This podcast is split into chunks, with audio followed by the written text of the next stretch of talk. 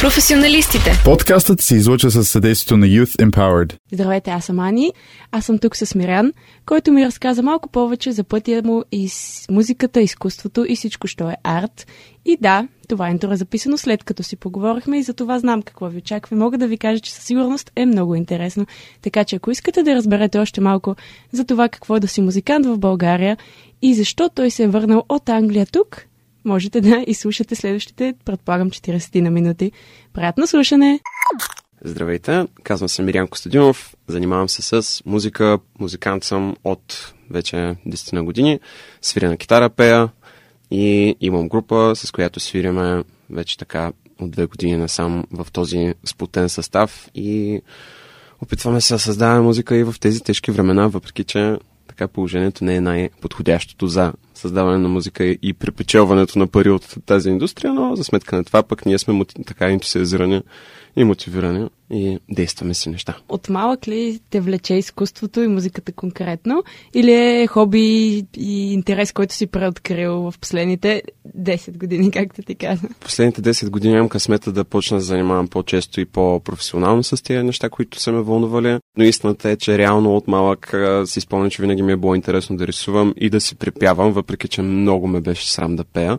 А, и така си спомням, че когато бях малък, имаше моменти, в които съм си пял и майка ми ме е чула в някакъв момент и аз оттам насет не спирах да пея, например, седмица-две, защото да не би случайно някой да ме чуе да пее а, от а, притеснение. Спомням си един момент, всъщност майка ми беше казала, че ме е намерила да а, имах такава малка пожарна класа едно, която обаче имаше добавената функция да а, изваждаш там една слушалка и говориш на нея като на мегафон, все едно на а, пожарната и ме е хванала да пея. Аз съм само цвят лилав на този мегафон на пожарната.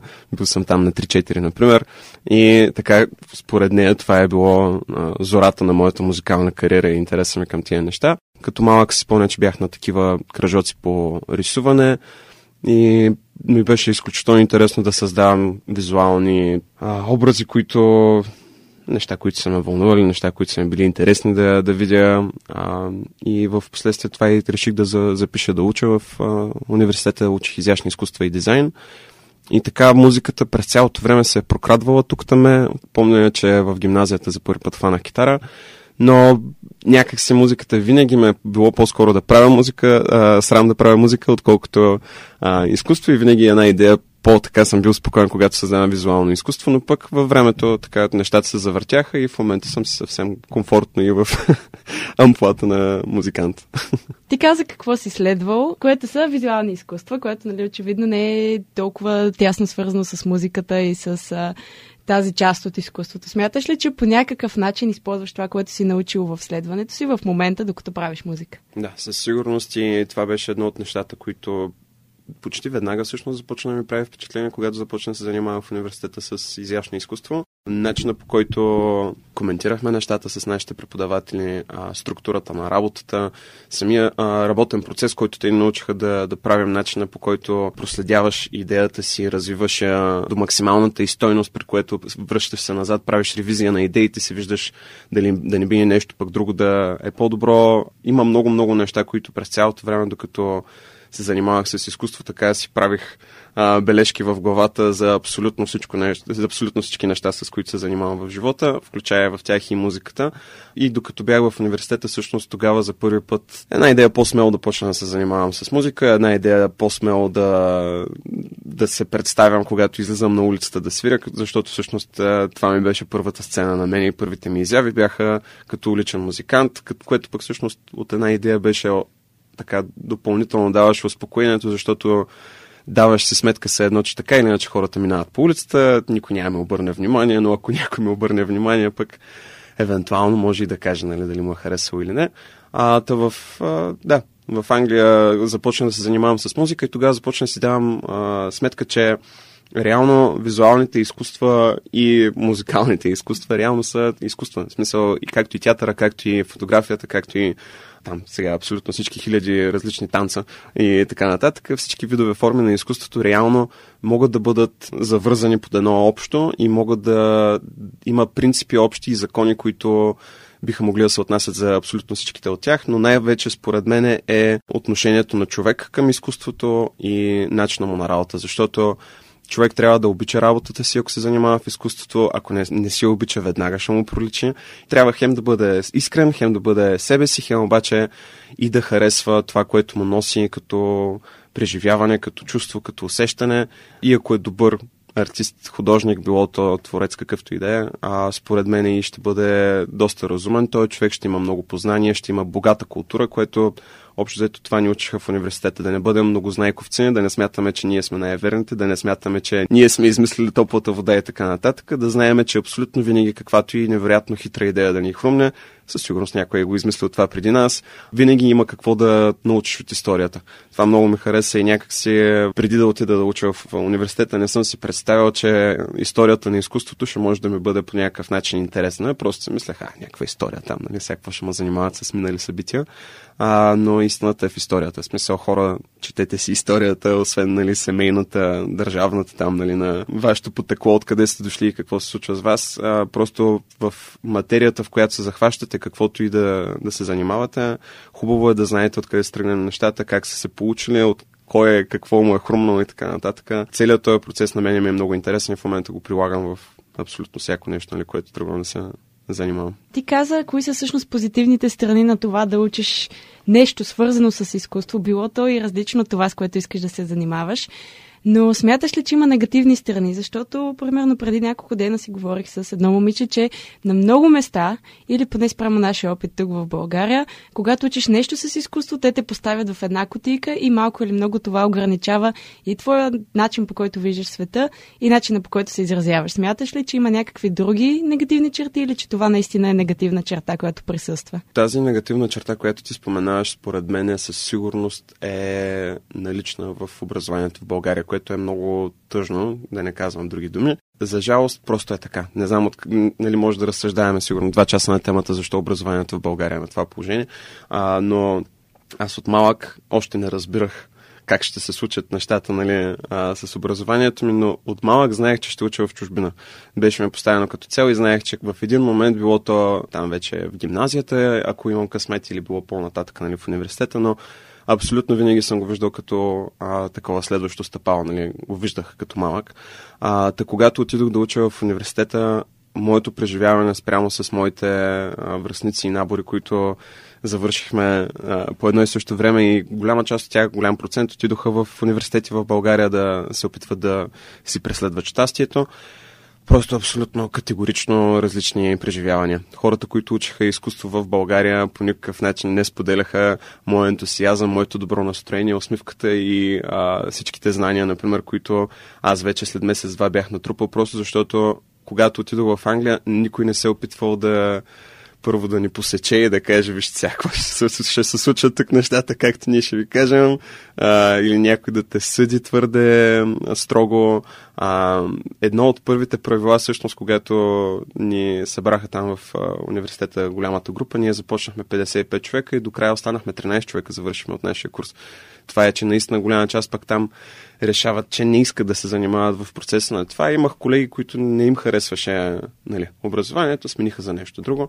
А, но едно от първите неща, които ни казаха в а, университета в специалността изящно изкуство и дизайн, казаха, не ме интересува колко хубаво рисувате или колко фотореалистично може да пресъздадете един обект, което тук е светиня на светините, нали? Смисъл, от това поне, което съм чувал, може и вече нещата да не са баш така, но знам, че а, в изкуството в България се търсят а, едни такива моменти, значи се правят едни изпити, където трябва специални боички да си купиш от специално място, за да можеш да отидеш на специалните курсове преди кой си учител, за да може този учител евентуално там, нали, как да го нарека, не знам, в смисъл някакъв цирк, който според мен може и да е вършил работа в някакъв момент този тип образование, а, но според мен най-малкото е остарял.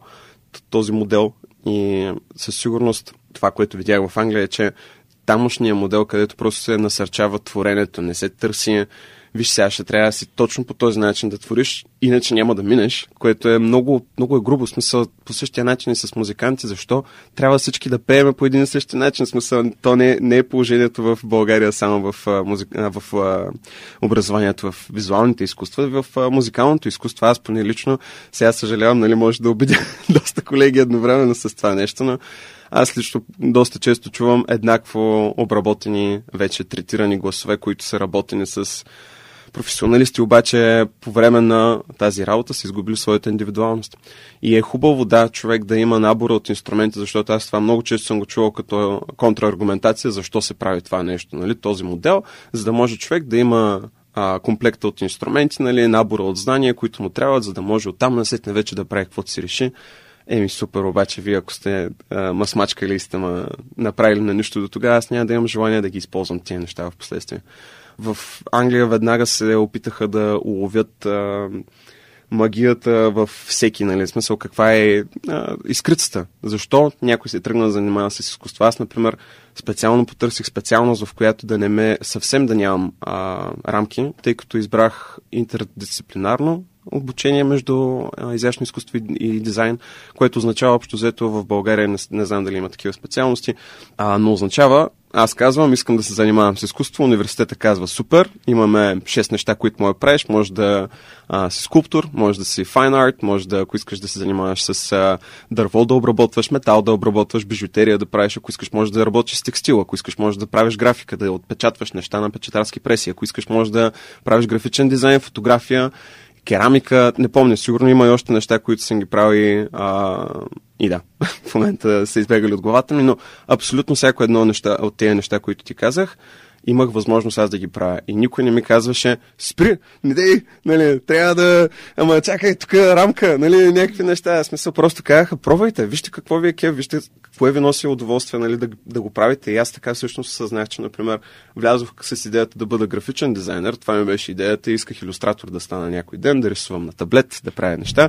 В момента съм абсолютно надалеч, ама на хиляда километра от тая мечта а, защото когато фана да се занимавам реално с ръце, да пробвам различни неща, да видя какво ми харесва, осъзнах, че графиката, например, печатарството е изключително интересна професия. Много ми харесва като процес, като изкуство. А, оттам насетне а, започнах да правя бижута, последствие започнах да работя с метал и с а, дърво и почнах да правя скулптури. И направих в, вече към края третата година на моето образование, правих светлинни скулптури, които бяха по 2-3 метра от метал, заварени и така нататък, но аз не предполагах в началото, че ще правя това до края. Но беше страхотно, че имахме тази свобода и никой не ме е бил през ръцете и да каже, нали, не, ще правиш това, както се каже, ще правиш това, нали, по модел или така нататък. Точно обратното, който, им, който се е опитвал да прави неща, които са правени, по-скоро него го, го насърчаваха да спре да копира и да, да почне да измисля нещо по-оригинално в един момент сигурно става и въпрос за пазара, какво ще се продава в един момент нататък, след като завършат, защото примерно тук, както ти казваш, просто има едно нещо, което върви, което се хората харесват и което просто то бива пробутвано един вид, докато в чужбина, може би просто защото имат повече опит. Както си говорихме в миналия подкаст, между другото, имат повече опит с такива арт професии насочени към изкуството, имат повече опит и повече сцена и по-са насочени и подготвени към това да, се, да има нови неща, да има експерименти, да има свежа кръв, нещо, mm. което до сега не е имало и да има успех с него, докато тук по-скоро може би за момента сме в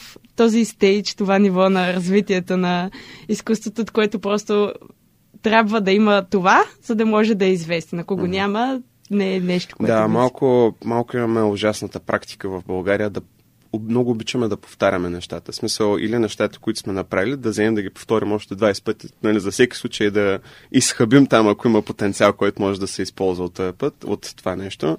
Или другото нещо, където просто повтаряме това, което се прави някъде, имитираме и смятаме, че сме невероятни, че сме голямата работа, за това, че сме успели да си а, преработим гласа, да звучи като някой, или че сме а, направили нашия стил на рисуване да прилича на някой друг смисъл. Това е абсолютно погрешна тактика.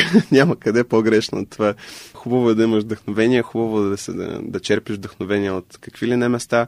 Може и да си по-фокусиран, може да имаш трима любими художници, например, и да искаш да си от тяхното движение, обаче никой не е стигнал далеч с имитация или с а, повторение на нещо, което се е направило. Просто това е много голям урок, който аз научих в Англия и всеки път, когато съм творял нещо, съм се старал поне за себе си да създам нещо, което никога не съм смятал, че мога да създам. Съвсем наскоро се срещнах с... с, с не съм се срещнал с Микеланджело. Той Микеланджело е бил набожен човек, а, затова казвам, или Боже, моля ти се винаги да мечтая за неща, които съм неспособен да направя. Винаги да се мечтавя да направя неща, които обаче съм неспособен да направя. Винаги да имам този тласък да постигна нещо, което ми е твърде далечно, нали? Смисъл, не мога въобще да си представя къде почна супер. Това е страхотно. Смисъл, колкото по-голямо е предизвикателство да си представиш нещо, толкова по-хубаво, толкова повече ще предизвика да направиш нещо себе със себе си, да бъдеш да, по-успешен. И нещо, което между другото, това не знам как ще се вържа в момента. Мина време, откакто ти го казвам, каза за което се продава. Нали? В смисъл, търсиме неща, които се продават. И може би да се каже нали, като аргументация, правиме едно и също, защото то това се продава, те това искат хората. Еми добре, обаче, дори и в, ако е така, го приемам, защо в такъв случай, когато завършват а, музиканти, артисти, художници и така нататък, никой не прави опита да научи тези хора как да си продадат своя занаят, след като завършат университета. Защото аз, когато завършвах в а, Англия, в университета Хъдърсфът, но няма значение, защото съм чувал, че принципно и в другите университети по света се прави това нещо като практика, било то в Холандия, Франция, Германия или където и да е. Знам, че има накрая и ние при нас беше 3-4 месеца, може би, този период, в който те ни казаха, Вижте, от тук на сетне скоро ще трябва да излезете от университета, трябва да измислите какво ще правите. И вие трябва да се подготвите. Искаха от нас ни папки, които подготвяхме кой какво ще прави. Смисъл, добре, хубаво. Дизайнер ли си? Добре каква е индустрията, какви са правилата, какви са нещата. Имаше специални семинари, където ни обясняват как се попълват документи, как се кандидатства за помощ от държавата за а, финансиране за някакъв проект, как се попълва за а, неща, портфолио, подготвяне на неща. Просто всичкото това е един огромен процес. Имаше в края на самото ни образование, където аз накрая бях с три папки с такава информация, какво мога да правя. И в нито един момент не съм си казал, оле майко, ужас, нали, сега какво ще става след като завършим университета, което е всъщност много голям проблем на много млади хора. Много млади хора не го знаят това е нещо, че ще се случи, но реално е, при много хора е неизбежно. Когато завършиш университета, поне лично и при мен а, имаше лек такъв момент, но благодарение на тази подготовка нали, беше сведен до минимум. Но такъв живот живеем, че откакто а, като малки нали, си казваме, о, супер, гимназия, такова, университет. Нали, и общо това е финалната права, която си представяме и в момента, в който прехвърляш тази финална права, вече си в живота свободно плаващ електрони трябва да се справиш, малко е стряскащ този момент. А, но това беше страхотно, да, че тласкаха ни да разберем какво ще се случи с нас и сами да си зададем въпроса преди вече да се е случвало, нали, да кажем, а, окей, да, вече съм извън университета, какво ще правя сега, нали? Добре, тогава в твоя случай ти какво направи след университета и какво направи за да продължаваш да се развиваш след, в тази област, да, и изкуството и така нататък? Страхотен въпрос, Аня. А, ще кажа, моят отговор е абсолютно не, не очакване на това, което до сега говоря, защото да, дадоха ми абсолютно а, всички знания как да продължа да се занимавам с изкуство. Обаче аз понеже съм явно някаква дива, не е странно. Така се получиха нещата и покрай сега вече като е минало някакво 7-8 години, сигурно съм минали от тогава, не знам колко време, ако трябва да съм честен, но всъщност част от причината аз да се завърна от Англия беше защото имах тогава една страхотна връзка с една цигуларка, която в един момент а, ми каза, махай се от тук, никой не съм те обичала. Аз бях много наранен и тъжен млад мъж е в Англия и викам, какво ще правя тук? Нали, някаква, тук е неприятни хората. Нали, а, не знам, но смисъл, както бях абсолютно мотивиран, че ще отида в Лондон, ще взема студио, ще правя а, такива светлини скулптури. А, в един момент се появи желанието да, из... да се завърна в България. А, да, не бях сигурен дали не искам да се върна обратно в Англия, затова си взех един там склад, все едно под найем. Вкарах абсолютно всичките ми неща, които бях натрупал по-скоро буклуци през годините на образование. а, и там скулптури и неща, нали, всъщност не всичко беше глупости. Но живота ми в Англия се събрава в един склад там на едно местенце и се върнах в България. И връщайки се в България, получих един странен а, телефонен... А... Обаждане. Телефонен Почна ми да и какво направя? Почнах мъжки рот.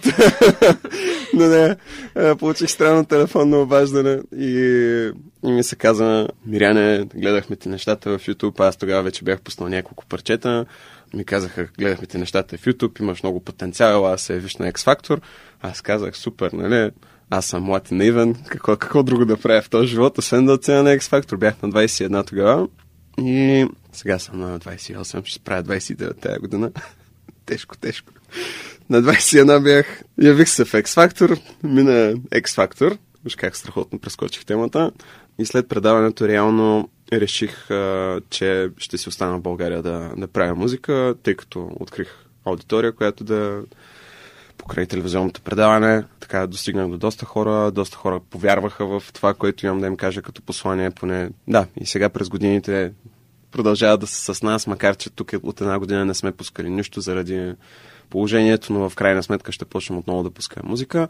Идеята е, че да, реших да остана в България и да преследвам музиката. И в... имало моменти, в които съм се връщал обратно към изкуството, пак си бях наел работилница в един момент, пак имах желание да, да правя такива визуални проекти, някакви скулптури, кинетични скулптури правих в един момент, триизмерни рамки, където тип оптични иллюзии, между другото, и реално голяма част от специализацията ми в Англия беше към оптичните иллюзии. Много ми беше интересно а, от малък покрай фокуси и неща, но не станах фокусник, но за сметка на това пък ако мога да създавам иллюзии от време на време, няма да е лошо. А те в какво те вдъхновява? В интерес на истината винаги ме е вдъхновявала природата и взаимоотношенията между хората, но напоследък не съм се причинявал този тип вдъхновения. Нито съм излизал кой знае колко навън, нито съм се виждал особено пък кой знае колко с различни хора от най-близките, които са в обкръжението.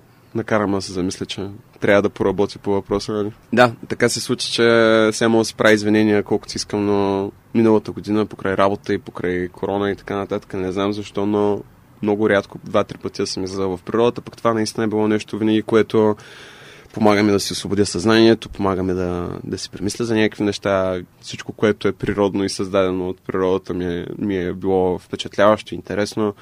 А, вкъщи събирам насекоми, скъпоценни камъни, такива полускъпоценни, естествени минерали и ще го кажа, да, черепи на животни и какви ли не други странни неща. Събирам ги, надявам се наистина, че хората, които идват в къща не ме наблюдават като някакъв тип вещер или там изрод или нещо такова. Наистина просто все едно съм природонаучен музей, аз това им казвам.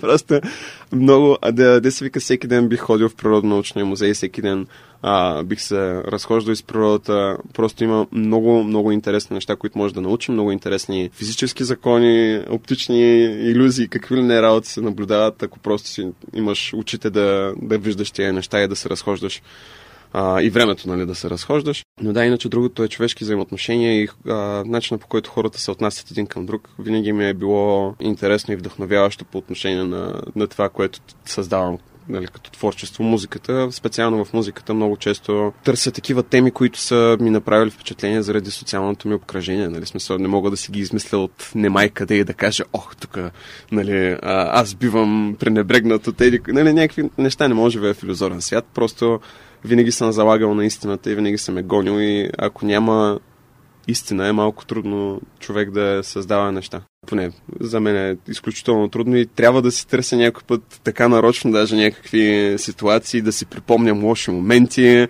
които са се случили и така да се върна в някакви емоционални състояния, за да мога да изкарам а, същината на това, което искам да предам. Пример за това давам с една песен, която сега съвсем наскоро създадохме с а, групата, обаче още не сме записали, предстои, нали? Но песента се казва Make You Happy. Песента е написана музиката от а, моя братовчет, който е сол китарист в а, групата. Но откакто той ми подаде песента, аз усещах някакъв емоционален заряд, нали, свързан така с нея. Ми звучеше леко агресивничко, леко тъжно, леко така, нали. Но все пак има и нещо ведро в цялата работа. И викам, какво ще е това нещо, какво ще е това.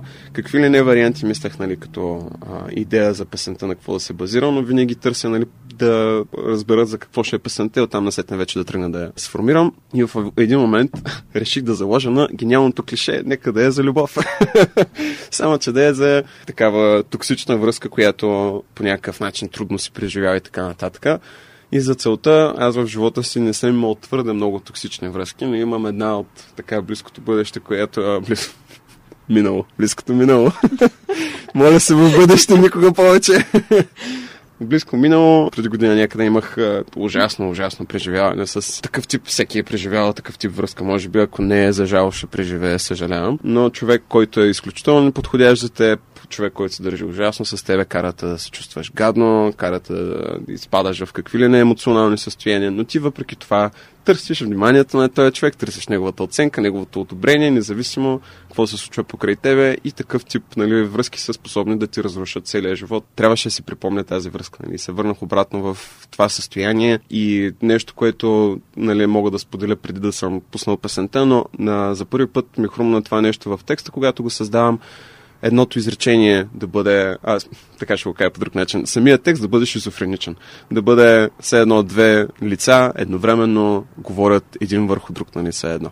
И точно едното изречение ми е в полза на връзката, другото изречение ми е в а, а, негативната страна на, на нещата и е I'll never forgive you, sorry I take it back, you crossed the line, I miss your touch. Има точно, нали, това двойствения характер на токсичната връзка, където харесваме, ние харесвам, мрази, я обичаме, какво се случва, нали? И да, и въпреки, че е изключително негативно това нещо, това успя да ми помогна да създам според мен доста хубава песен, която така е с емоционален заряд, защото не пея за как, какво да е, ми пея по реален случай, по истински неща и всеки път, като я пея тая песен, се откъртва нещо от душата ми такова и го усещам, нали, че успявам да, да го произнеса, нали, да излезе от мен.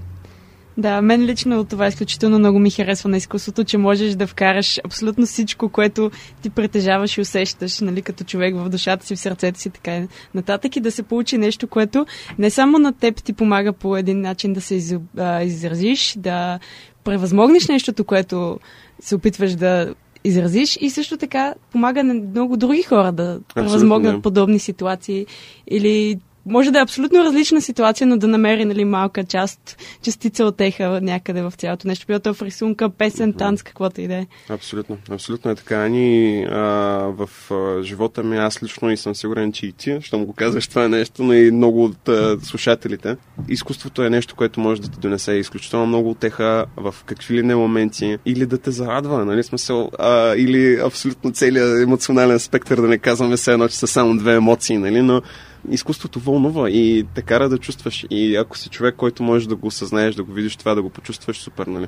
Защото, за жалост, има много хора, които живеят апатично, без да въобще си дават сметка. Аз много често говоря с някой нали, за музика. Той ми казва, аз не слушам музика. Как можеш да не слушаш музика, откъде падаш, нали? Ами, аз е така, нали, по радиото, код ми пуснат. Ама, може да си пуснеш нещо друго. Нали, пробвай пък, да знаеш, може да се окей, че трайбъл муз... музика от uh, Тайван, например, супер много така да те вдига на масата и това е ти е любимия джем, нали, обаче... А, да, не знам, не знам защо има такъв отлив от изкуството. Все едно прагматизъм, все едно какво ме занимаваш с тия вятърничеви неща. Аз съм прагматик, нали, не слушам музика, не се вълнувам от изкуство, не гледам театър. Бачкам, аз бачкам. Нали? И не звучи добре това. Е, то може да им харесва как звучи, но не е добре. Ами то точно по време на първата карантина, поне аз забелязах, имаше много бум на хората, които казват, ето сега художниците певците, хората като цяло, като се занимават с изкуство, какво ще правят? Къде, защо са ни? Трябват ни хората да. с практични работа, да. професии. Обаче, всъщност, с какво се занимават хората, докато са в карантина? Mm. С филми, с музика, с всякакви такива форми на изкуство, които нали, без тези всичките актьори, певци и така нататък не биха съществували. Всеки щеше да седи просто и да си скучае вкъщи. Така че това е малко... Лицемерно. Ли... Да, до някъде. Абсолютно лицемерие. В интерес на истината, колкото и да се правим, че аз не слушам музика, аз не харесвам, нали, не е за мен изкуството и така нататък.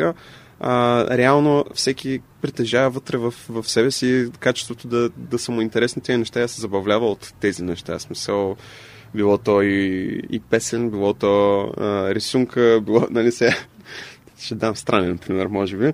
Но дори най-големия простак, който го вкараш в някоя галерия и да ти каже Какво ме занимавате тук? Сега ако ще гледам тук голи фигури на той, някакъв тос не може да рисува или модерното изкуство, дет някакъв черен квадрат, аре аз мога го направя и нещо, нали? Но същия този човек ще изпитва невероятно, невероятно удовлетворение ако успее, например, зимата в снега, да, докато се изхожда, да нарисува нещо в снега, така да го кажем. Съжалявам за примера, обаче истината е това, че дори този човек, дето винаги ще оплюва изкуството, би се зарадвал, ако успее да нарисува нещо хубаво в снега. Нали? По такъв начин. Не знам дали аналогията ми е правилна. Но смятам, че наистина изкуството няма да умре така или иначе. Смисъл, затова можем да бъдем спокойни, каквото и да се случва, колкото и да бъде потискано, колкото и да бъде неглижирано, подценявано, специално в България, стабилно подценявано и пренебрегвано. Няма значение, защото истинските артисти винаги ще творят. Няма значение въобще от нищо. Няма, няма значение. Просто какво, или какво ще кажат хората, или какви ще са условията, или дали има шанс да се получи, дали ще има пари и така нататък. Който иска да твори, винаги ще има вариант да твори, ще намира начините да го прави това нещо. Винаги ще има и поне двама човека, със сигурност, които ще го видят, защото точно както си говорихме преди малко, изкуството се гради на емоция и винаги има хора, които искат да, да дадат тази емоция и хора, които искат нали, да бъдат провокирани по някакъв начин, така че винаги ще има място за изява. А, малко ще сменя темата на разговора. Ще попитам каква е твоята крайна цел с музиката и с изкуството. Или това е просто приказка без край, която, както Сабия покаже тази да, хубава да, да. българска поговорка. Ами да, смятам, че е много по-хитро да нямаш финална цел. Защото поставянето на такава финална цел може да бъде страхотно от една страна, нали смисъл, за да си целенасочен, да имаш идея къде си тръгнал, това мисля, че със сигурност е така, но самата финална цел, ако ние в главата сме я структурирали точно като това е най-върховното нещо, което може да се случи, супер, като го постигнеш, какво ще направиш? Не? А, не е практически добре да се направи това нещо, защото а, няма да се направиш услуга. Просто трябва човек абсолютно винаги да се поставя много, много, много високи цели. Бях чел също в една книга, че трябва толкова високи цели да си поставяш, че когато ги споделиш на някой приятел, той да ти се разсмее. Са, ако не ти се разсмее твоя близък приятел на твоята идея за твоя цел, значи не ти е достатъчно висока целта. И много хора страдат според мен от това, че не си поставя достатъчно висока крайна цел. Нали? Да, смятам да, да се занимавам с музиката докато имам глас и докато съм жив и няколко дни след това. И, и да, как ще се развият нещата не съм сигурен. Имам план по отношение на отделни стъпки, които съм планирал, нали, как да се случат. Имам цел по отношение, да, искам музиката ми да звучи извън България, искам нали, да имам възможността да направя, да правя множество участие извън България, нали, да свиря пред различна публика по света. А, ако мога да го получа, това ще бъде страхотно, но със сигурност не е това финалната ми цел, нали, да кажа, с това ще се задоволя и, и ми стига толкова. Аз и в момента съм доволен човек, нали, от, с живота си и с това, което правя и създавам, но винаги имам тази мотивация, доста често даже и в, от момчетата в групата ми, така са споделили, че за тях е налудничаво. За, аз, направо, за тях направо аз съм луд някакъв, който така гледа към звездите и казва, момчета, вярвайте ми, всичко ще се нареди. Планетите са в наша полза, нали, някакви работи. Викат, си като абсолютно чисто луд човек, нали, защото откъде е оптимизъм, откъде е, нали, тая вяра в успеха, но, но трябва човек да има, според мен, тия... Е, за себе си. Аз съм преценил, че явно трябва да ги притежавам. Тази вяра и тази мотивация, нали, че нещата ще се получат, че всичко върви, че полагам правилните усилия и един ден труда ми ще бъде възнаграден.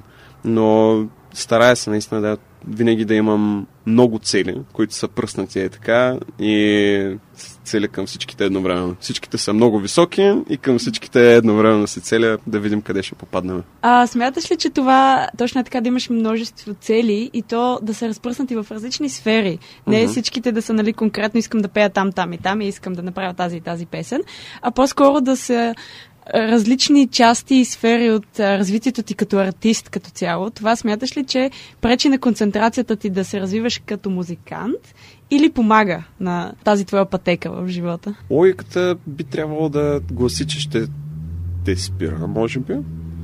Защото просто ще се разкъсаш, нали, ще имаш хиляда цели и се чуеш коя цел да, да спазваш и да, да следиш нали, дали се получава. Ако всеки ден човек става и се пише целите, всеки ден един и списък ли ще има? Най-вероятно не.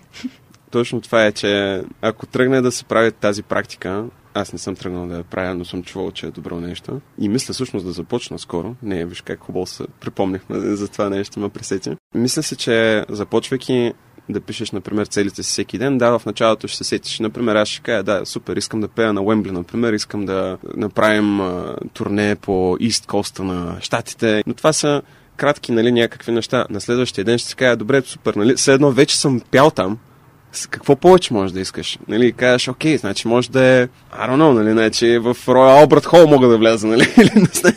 Според мен, ако тръгне да се прави това нещо като практика, всеки ден ще бъдеш все по-смело и по-смело и ще можеш да избистриш целите си и да можеш да ги дигаш все повече и повече, все повече и повече да вярваш, че това, което си поставя като цел, всъщност не е чак толкова високо, не е чак толкова невъзможно, защото чудеса се случват постоянно. Много хора са си постигнали целите и оттам насетне са крахнали, защото просто не са знаели как да продължат. И един цитат от а, един много близък за мен човек, нашия продуцент, с който работим тук от известно време по новия материал на групата, той ми зададе въпроса. Какво следва Миряне след една добре свършена работа? И аз викам, ми почивка. Нали, те вика, няма почивка. Нали, викам, слава, там, нали, смисъл, резултати, нали, смисъл, позитиви, нали, някакви неща. Хиляда думи изброих, нали, за тия неща и той вика, не бе, моето момче. Вика, след една добре свършена работа, следва още работа. Просто, ако не си готов да вършиш още работа, не се захващай въобще. да мечтаеш да си поставяш някакви високи цели, защото никога няма да, да трябва да спреш да работиш, нали, и да кажеш, а, не, не, окей. Затова трябва човек да е намерил нещо, което го прави щастлив, да си начертае вече целите в тази среда и в тази сфера, която го прави щастлив, да има мотивацията и да прави стъпка по стъпка в тая посока. А вие с групата ти как се събрахте? Има ли някаква интересна история за това с един или с всичките? Или просто се случи? Ами тъй като сме на подкаст, ще позволя да кажа една идея така по дългата версия на историята, но историята е подобна на абсолютно, може би, всички състави по света. На много често на, на групите се случва това нещо. Аз започнах групата преди 7-8 години. В началото бях с един от най-близките ми приятели от Севлиево, аз съм родом от там, а, който стана барабанист. Той беше китарист, но хвана барабаните, за нула време почна да се научава. Искахме да правим тип Royal Blood дует. А, готино беше, получаваш се, но в един момент нали, там взеха къл от а, други хора, казаха ми, абе, вземи тук по-професионалисти, то ще ти е клавирист, то ще ти е барабанист, какви ли не вариации. Реално, откакто съм решил да правя група, имам сигурно 5, 6, 7 различни, тотално различни състава, които са се сменили. Но в един момент така се случи и го споделям това не с лоши чувства, просто Споделям го а, на слушателите, за да може да имате в така една идея, нали, какви неща могат да се случват и как трябва обаче да се справяме с тези неща. Имам група, в която така се получават нещата, че аз съм продуцента на нещата, които се случват. Аз а, финансирам проектите и в крайна сметка обаче, нали, като си свирим наляво надясно, винаги се разделят парите, просто така съм го приел, нали, смисъл да сме абсолютно честни. Разбираме се с а, старата ми група преди в моменташния състав. Разбрахме се, че ще правим записи, направихме записи. Трябва да снимаме клипове на тези записи. И идва лято. И аз им казвам, тогава нямаше карантини неща, нали? И казвам, пичове, дайте да снимаме, имаме да снимаме, три клипа трябва да направим. Кога ще ги направим? Само да ми кажете, нали, някакви ориентировъчни тук за двата месеца, кога сте свободни. И те ми казаха, мой човек, нямаме нито един свободен ден. И аз казах, как така? Ми нито един свободен ден. Лято е, кому занимаваш? Снимам клипове, нали? И вика, ама вие сте в тая група, нали? Някой, вие сте ги записали записите. Не, не, не, намери си някакви заместници, ми казаха. И аз казах, така, хо, ще намеря заместници. И намерих, намерих един приятел, стана басист, един приятел стана барабаниста на групата, направихме видео, нали, смисъл, заснехме си го. Оказа се, че истинските барабанисти и басист, а, в този случай, всъщност, когато снимахме видеото, са били на 30 км разстояние от нас и можело е да дойдат, обаче просто не пожелаха да го направят това нещо. И още хиляда такива случаи, където, нали, аз уж предоставям абсолютно всичко на готово за тия хора, просто искам да участват в това нещо, което правим Но явно това беше проблем, нали? И в един момент реших, че трябва обмяна на, на състава. И в секундата, в която всъщност го реших това, видях, че един от близките ми приятели, който е барабанист в друга група, пък беше написал, че групата, в която той свири, се разпада и е свободен. И викам, вау. Ма точно, нали, сме са такъв тип пост, както мацките казват, нали, о, разделила съм се, всички пишат отдолу, нали, ще видиш ти сега, като си свободна. Та, по подобен начин той писа и аз нали, написа, че са разделили с неговата група и аз казах, о, супер, това е моят човек. По подобен начин а, и басист от друга група намерих и реално се събрахме. Та имената на хората в момента са Пит Борисов на соло китара, който е моят братовчет, който очевидно да, сме се събрали, защото се знаем. И барабаниста ни е Антони Трандев, с който се запознахме в последствие и Свилен Ивов, който и той дойде от друга група все едно. Това е историята. Реално не е чак толкова пеперлива, реално не е... Да, просто много често се е случвало това нещо, но откакто се смени този състав, усетих, че най-накрая съм намерил своите съмишленици и се оказа всъщност експеримента, че успешен. Нали, тези а, години тързание и проблемни неща, просто в момента, в който събрах с тия момчета, им казах, пичове, така е било до момента, не искам повече да е така. Аре, нали, да направим истинска група и те нали, отговориха на моята мотивация, на моето виждане на идеята ми за, за групата и така нататък. И се радвам, че до ден днешен успяваме да творим и да мислим еднакво, да гледаме в една и съща посока и да се получават нещата, защото наистина това е най-най-важното, ако искаш да правиш група. Ако искаш да си сам, няма проблеми, в смисъл всичко е точно, но ако искаш да правиш групова работа, което не е лесно, трябва работа, трябва позитивно отношение, уважение между колегите. Търпение. А, търпение със сигурност, да, защото а, хиляди, хиляди примери аз мога да споделя, както и ти, както и всеки човек от а, света, че има какви ли не хора, които като влязат в екип с други хора, стават големи проблеми и почва да играе някакви егота, някакви там, не зная, сродни. В такъв случай вие тримате еднакви артистични виждания ли имате спрямо това какво е музиката и как трябва да изглежда и вашата музика и като цяло за музиката, която слушате? Или има някои различия и хубаво ли е да ги има тези различия или е по-добре да имат препокриващи се почти еднакви виждания в сферата? Смятам, че е по-добре със сигурност да има различия. При нас всъщност това се получава и работи добре за нас, но не го казвам, защото просто така и някакво нямаме избор, така или иначе. Още като, като съм бил малък, аз това нещо го бях забрал, но така ще го кажа, наскоро имахме точно такъв спор, който се появи, точно заради нашите различия. Защото аз смятам, че песента трябва да отиде в една посока, барабаниста смята, че трябва да отиде в друга, басиста смята, че е в трета. Китарист така не ме интересува, аз така или иначе свиря едно и също, нали? в трета варианта. Каквото се разберете. И почваме, нали, сега да спориме. И стана някакъв много стабилен спор, такъв дет не сме имали до сега. И в крайна сметка, нали, прибирам се вкъщи такова, още съм изнервен, нали, такова, и говоря с нещо набързо, така, се чуем и те викат, а, изнервен си, какво се случва, споделих, нали, че сме се карали за това нещо и те викат, сега, да ти припомням какво се каз... аз, нали, какво съм им казал на тях, когато съм бил малък. Като съм бил малък в някакъв момент, не знам отде съм го извадил от викат мъдрост, но браво на мен, за това, че съм го казал, но съм казал на нашите, мамо и тате, света ще е едно много скучно място, ако всички бяхме едни и същи. И до ден днешен стоя зад това си изказване, което съм направил там на 5-6-7, колкото съм бил. А, защото точно в отношението това е да, да, скарахме се заради нашите различия, но заради нашите, нашите различия успяваме да създадем пък иначе парчетата, които създаваме, защото всеки има, всеки е расъл по различен начин, всеки идва от различен град, всеки има различно семейство, нали, по различен начин възпитаван, всеки си има собствен компас и собствено а, усещане. И това нещо също и като характер и въобще не мога да кажа, че сме еднакви. Например, барабаниста ни е супер шантав от човек, който е много емоционален, блъска си главата докато свири, нали, а, но а, нашия басист пък е супер разумен, супер преценява нещата много. Всеки е различен, всеки дава различно в цялото нещо и това е за мен интересното. Точно да вкараш четири различни съставки и тези съставки да ги накараш да работят. Това е тръпката в една група, когато виждаш една добре сработена група, да ги видиш, да кажеш, о, вау, нали, в смисъл да не кажеш, о, вау, тези четири робота страхотно се справят, нали, да кажеш, вау, тези четири човека всъщност се разбират и свирят добре на, на сцената и гледа как добре се получава, нали, никога не бих предположил, че то с то нещо ще успея да, да се съберат и да направят, ама гледай как ги свирят и гледай как се кефят, гледай как им се получава.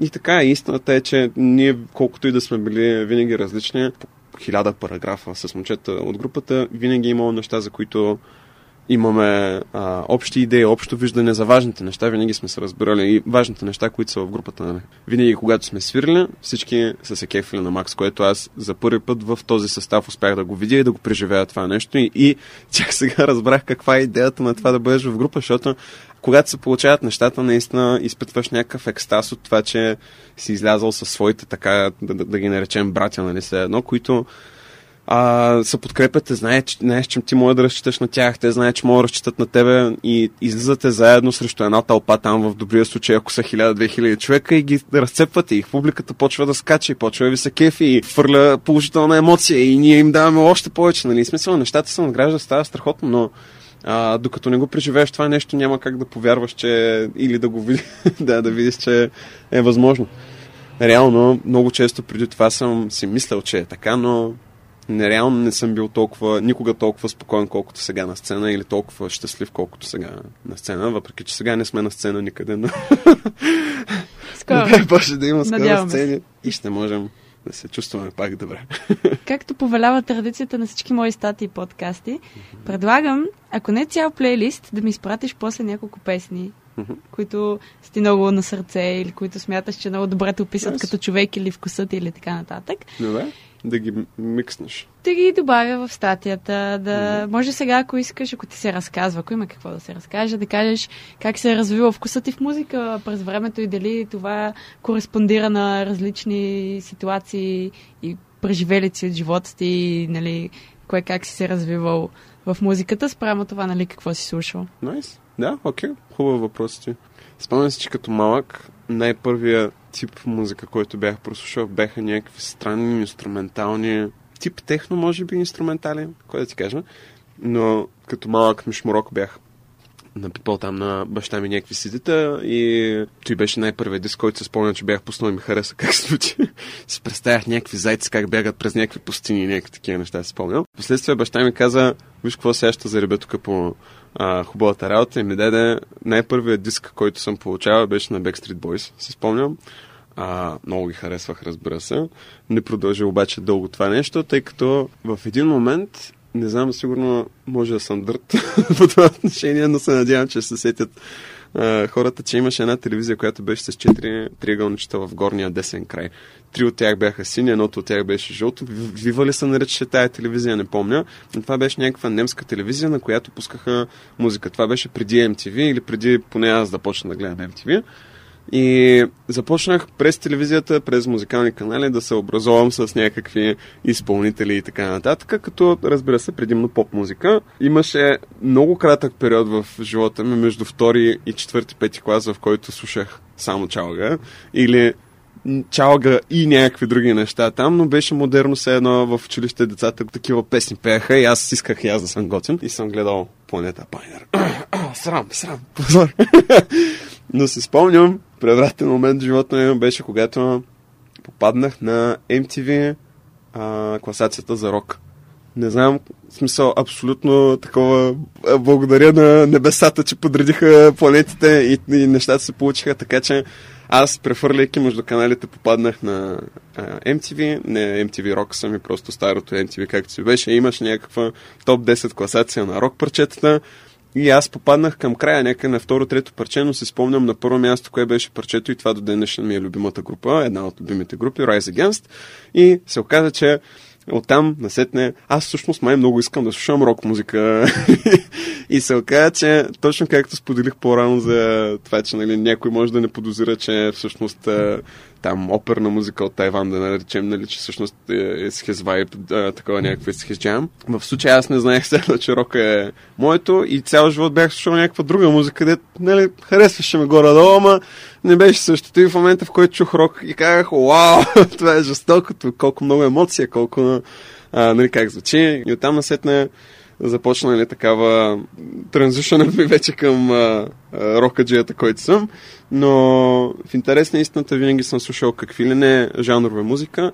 Спомням си, че реално най-съзнателно започнах да употребявам музика в гимназията около 8-9 клас, където реших да се запозная с а, творчеството на а, от, а, тръгвайки през Beatles, връщайки още лентата назад през а, хора като Луи Армстронг, като Бени Гудман, като Джон Ли Хукър, Чак Бери. Но идеята е, че много от тези хора започнах от а, старите бус, старите свинг, биг бенд изпълнителите. А, започнах да слушам от тяхното творчество и това ми беше всъщност все едно открих откъде е тръгнала съвременната поп музика и реално, нали, много хора проследяват началото и до бус музиката, както и рок музиката реално, че е абсолютно аналогия на буза. Изключително много, много, много бус съм слушал. Спомням се, че баща ми беше идвал в а, така, често е посещавал стаята ми в къща, но единия път като дойде, аз вече бях почнал да пея така от време на време и той вика, ти ли пееш? Пак аз бях пуснал, мисля, че Джон Ли Хукър и той нали, има такъв един дълбок ма, ма, ма, глас такъв. Баща ми вика, ти ли го пееш? Аз викам, е така, да, викам, да, аз съм.